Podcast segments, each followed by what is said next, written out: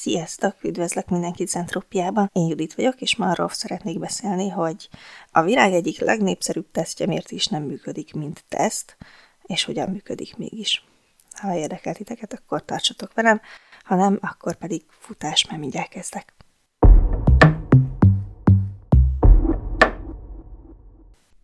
Szóval ahhoz, hogy megvizsgáljuk, hogy ezek a tesztek mennyire megbízhatók, ahhoz így először szeretnék kicsit jobban belemenni, hogy mit is csinálunk, amikor valamit tesztelünk, mert persze van olyan lehetőség is, hogy kitöltünk néhány tesztet, elolvassuk a leírásokat, és eldöntjük, hogy ez szar, vagy csak megnyitjuk az internetet, beírjuk, hogy MBTI tesztek megbízhatósága, és elolvasunk néhány cikket, ahol ugyanezt leírják, hogy ez szar, és még az is lehet, hogy igazuk van. Na de, menjünk bele kicsit mélyebben, tehát amikor valamit meg akarunk vizsgálni, akkor az egy kicsit több szereplős történet. Tehát van egyrészt valami, amiről információt akarunk szerezni, amit úgymond mérünk. Van maga a megfigyelés tárgya, amit nézünk, és ez a kettő egyáltalán nem biztos, hogy ugyanaz. Vannak a befo- megfigyelést befolyásoló tényezők, és van maga a megfigyelő és a megfigyelés folyamata. Tehát például, amikor azt akarjuk megvizsgálni, arról akarunk információt szerezni, hogy odakint fújja a szél, akkor lehet, hogy amit mondjuk megfigyelünk konkrétan, a megfigyelés tárgya az az, hogy odakint a fáknak mozognak-e a levelei. Ez mondhatnánk, hogy egy tök jó információról szolgál a széllel kapcsolatban, kivéve akkor, hogyha vannak befolyásoló tényezők, mint például Józsi bácsi a képen rázza a szilvafát. Na most a mi esetünkben az MBTI teszteknél ez inkább úgy néz ki, hogy nem mi nézünk ki az ablakon, hanem Józsi bácsi látássérült felesége. Józsi bácsi nem csak rázza a fát, hanem közben egy láthatatlan betépet mókus rohangászik rajta, és nem csak arról akarunk információt szerezni, hogy fújja a szél, hanem arról is, hogy pontosan honnan és mikor fog elállni. Tehát, hogy jóval bonyolultabb az is, amit meg akarunk figyelni, és jóval több a befolyásoló tényező is, ráadásul maga a megfigyelő, azaz a teszttöltő, azaz saját magunk, fogalmazunk úgy, hogy nem a legmegbízhatóbb megfigyelő. Szóval menjünk végig ezeken a bizonyos szereplőkön, kezdjük az első és legfontosabbal, ez pedig maga az MBT típus, amit mérünk, azaz a megfigyelés tárgya, amiről információt szeretnénk szerezni. Egyáltalán mi az MBTI típusunk? Az MBTI típusunk alapjait valójában a kognitív funkcióink adják, amiről elképesztően sokat fogunk még beszélni már, amennyiben ez a podcast folytatódik. Valójában az MBTI típusunk arról szól, hogy hogyan szerzünk információkat a világból, és azokat hogyan dolgozzuk föl. És ennek alapját a kognitív funkcióink adják. Mindannyian használunk észlelő és információfeldolgozó, vagy más néven döntéshozó kognitív funkciókat. Ami fontos, hogy mindannyiunknak van mindegyik. Mindannyiunknak van intuitív, érzékelő, gondolkodó, érző kognitív funkciója. A kérdés az, hogy melyiket használjuk nagyobb előszeretettel és ügyesebben, és melyikhez nyúlunk zsikerből. Az egyik kedvenc példám, amit valószínűleg sokszor lehet, hogy túl sokszor fogtam hallani, az a bal és a kezesség példája. Attól, hogy a többségünknek van egyformán jobb és egyformán bal keze, attól még valószínűleg az egyiket jobban preferáljuk, többségünk a jobb kezét, de van, aki a bal. A kognitív funkcióknál ugyanez a helyzet, van mindegyik, de van, amihez sokkal szívesebben nyúlunk zsigerből. Attól, hogy van egy gyönyörű, szép, egészséges és tökéletesen funkcionáló balkezünk, attól még, ha jobbkezesek vagyunk, akkor valószínűleg zsigerből jobb kézzel fogjuk elkapni a felénk dobott kislabdát, kivéve engem, mert én valószínűleg egyikkel sem. A kognitív funkciók esetében ugyanez a helyzet. Attól, hogy mi mondjuk érzékelő típusok vagyunk, azaz essek, attól még lehet, hogy elképesztő jó intuícióink vannak, még az is lehet, hogy a teszten is intuitív fog kijönni, mert nagyon sok hasonló tulajdonságunk van, és nagyon sok, nagyon szívesen használjuk az intuitív kognitív funkciónkat, de ettől még, amikor úgymond működünk a világban, akkor zsigerből érzékelő módon szerzünk információkat. Lehet, hogyha meglátunk egy almát, akkor nagyon jól tudunk Ádámra és Évára asszociálni, de amikor konkrétan meglátjuk az almát, akkor nem Ádám és Éva fog eszünkbe jutni róla hanem az, hogy jé, egy alma, piros kerek. Ugyanígy, attól, hogy mi gondolkodó típusuk vagyunk, attól még lehetünk elképesztően empatikusak, kedvesek, aranyosak, sírhatunk minden nap, lehetnek mély érzelmeink, de egyszerűen amikor arról van, arra, arra kerül a sor, hogy döntést kell hoznunk, hogy, hogy Józsit rúgjuk ki, akinek most halt meg a kiskutyája, de pocsékul dolgozik, vagy pedig Ferit, aki tök jól érzi magát, ellenben a legjobb munkát, a legjobb munkavállalónk, akkor valószínűleg gondolkodó típusként szegény Józsit fogjuk kirúgni, és megveregetjük a vállát, és részvétünket fejezzük ki a kiskutyaira. És lehet, hogy aztán hazamegyünk és bőgünk azon, hogy szegény Józsit ki kellett rúgnunk, de ettől még a döntést azt tények alapján fogjuk meghozni.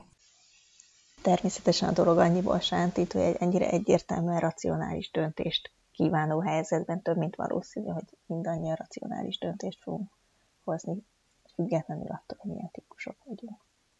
Részletesebben nem szeretnék belemenni a kognitív funkciókba. a lényeg az, hogy valójában az egész arról szól, hogy hogyan van behúzalozva az agyunk, amit nem látunk belül, belülről, éppen ezért vizsgálni is nagyon nehéz. Nem tudjuk konkrétan végigkövetni egy-egy kis információ morsa útját, hogy az, az, az, ami történik az agyunkban. Bár vannak egyébként EEG kutatások és egyéb vizsgálatok, amik, amik valamennyire ki tudják mutatni azt, hogy hogyan működik az agyunk ilyen információfeldolgozás során. De a normál életben való, valójában az egyetlen dolog, amit meg tudunk figyelni, és ami valamilyen információval szolgálhat arról, hogy mi is zajlik az agyunkban, az a viselkedésünk, ez pedig a második szereplőnk. A viselkedés tehát, hogy úgy tűnik, hogy történetünk második szereplője, valójában azonban sokkal inkább ő a címszereplő, mint hogyha körülötte forogna minden. Róla szólnak a tesztek, és a tesztek végeredményében kapott leírások szintén róla szólnak, mint hogyha a kognitív funkciók nem is léteznének. Kicsit olyan ez, mint ahogy a szeret sem látjuk, és a betépet láthatatlan mókus sem látjuk. A történet főszereplője a fa, miközben valójában a szélről akarunk információt szerezni. Ja, és persze Józsi bácsi, aki veszett tőle a szart szilvafát, ne felejtsük előtt. Szóval a tesztek többsége egyszerűen olyan kérdéseket tesz föl, nem is nagyon tud másra rákérdezni, ez az egyetlen, amit látunk, hogy hogyan viselkedünk bizonyos helyzetekben. Ez szerencsés esetben, ami a lehető legritkábban szokott előállni, szerencsés esetben viszonylag jól korrelál az MBTI típusunkkal. Szerencsés esetben, hogyha gondolkodók vagyunk, akkor tényleg szegény Józsit fogjuk elküldeni, de az is lehet, hogy nem így van. És itt jön a képbe Józsi, és Mó, Józsi bácsi és a mókuskánk. Elképesztően sok befolyásoló tényező van az életünkben, a neveltetésünktől kezdve egészen odáig, hogy előző nap nekünk is meghalt a kiskutyánk, vagy, vagy más személyiséget felülíró tényezők, traumák, egyéb gondolkodási sémák, családi minták. Gyakorlatilag millió dolog, ami vagy ugyanannyira, vagy sok esetben sokkal jobban befolyásolja azt, hogy hogy hogyan viselkedünk. Ráadásul rengeteg félreértés van a különböző betűkkel kapcsolatban, hogy mit, mit nevezünk, kit nevezünk extrovertáltnak, kit nevezünk introvertáltnak, kit nevezünk gondolkodónak vagy érzőnek. Az, hogy valaki extrovertált, az egyáltalán nem jelenti azt, hogy, hogy ő feltétlenül minden buli motorja és szeret a középpontban lenni. Elképzelhető, hogy tele van rengeteg szociális fóbiával, valójában egész nap otthon ülne, az is lehet, hogy introvertált, viszont olyan szociális hálóval és olyan baráti körrel rendelkezik, hogy gyakorlatilag egész nap úton van, vagy bár introvertál, de jobban szeret sétálva, kirándulva, biciklizve, mindenfele a világban mászkálva elmélyedni a kis gondolataiban. Attól, hogy valaki introvertált, attól még nem lesz sem visszahúzódó, nem lesz sem halk, sem otthon üldögélő unalmas alak. És ugye ez igaz oda-vissza. Attól, hogy valaki gondolkodó, attól még lehet, hogy ő a legkedvesebb ember, akit valaha láttunk. Attól, hogy valaki érző, attól még lehet egy bunkó, aki erőszakos és csak a saját élete érdekli. Ezek mind-mind olyan dolgok, amik sok-sok személyiséget befolyásoló tényezőnek az eredménye, de semmit nem mondanak arról, hogy a fejünkben pontosan mi zajlik. És végül, de nem utolsó sorban térjünk rá Józsi bácsi feleségére, mármint nem arra, amelyiknek meghalt a kutyája, hanem amelyik rázza a szilvafát, aki nagyon-nagyon szeretné tudni, hogy beszél, de nem csak Józsi bácsi, meg a, meg a betépet mókus nehezíti a dolgát, hanem az is, hogy ő maga sem lát eléggé jól. Ezek vagyunk mi, ha tesztkitöltők. Akármilyen személyiségtesztet töltünk ki, ez egy triviális dolog, de nem lehet kihagyni, hogy akármilyen tesztet töltünk ki, azt nagyon-nagyon nagyban befolyásolja azt, hogy saját magunkról mit gondolunk, ami a legritkább esetben tökéletesen helyes.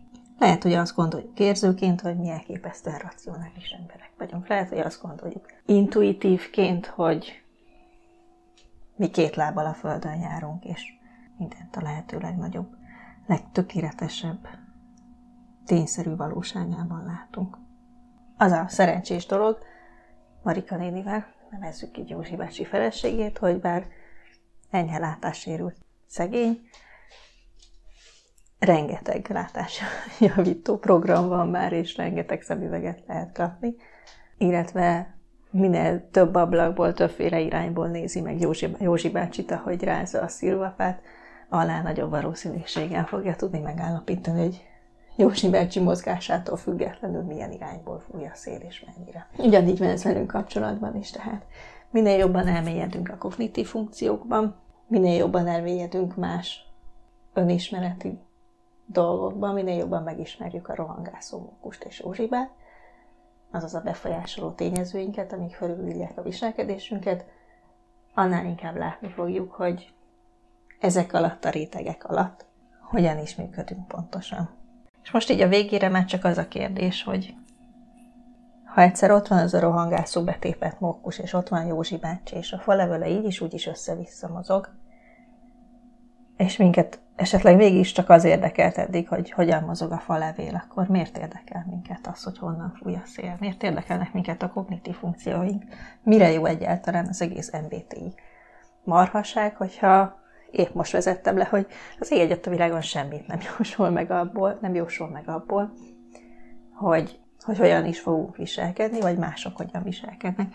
Mire jó az, hogy tudom valakiről, hogy ENTP, hogyha ez tökre nem mondja meg azt, hogy ő hogyan fog viselkedni, lehet, hogy nem lesz egy vitatkozó troll, hanem, hanem egy teljesen más ember lesz.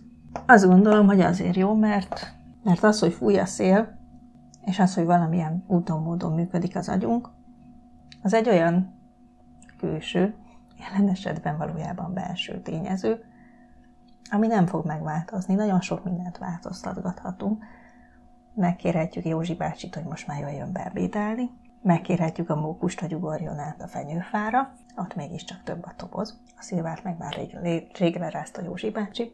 De a szél akkor is ott lesz, a szél akkor is mozogni fog, az MBT típusunk mindig dolgozni fog. És bár azt, azt nem mondja meg, és nem is tudja megmondani, hogy pontosan milyen emberek vagyunk, hogyan viselkedünk bizonyos helyzetekben, ami egyébként szerencse, mert ezáltal fejlődést tudunk, nem vagyunk determinálva arra, hogy ENTP-ként checkfight legyünk.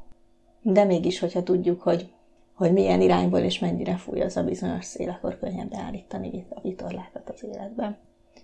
És azt hiszem, ez az MBT lényege, ami, amiről remélem, hogy idővel sikerült titeket is meggyőznöm ebben a podcastban. Addig is legyetek jók, és sziasztok!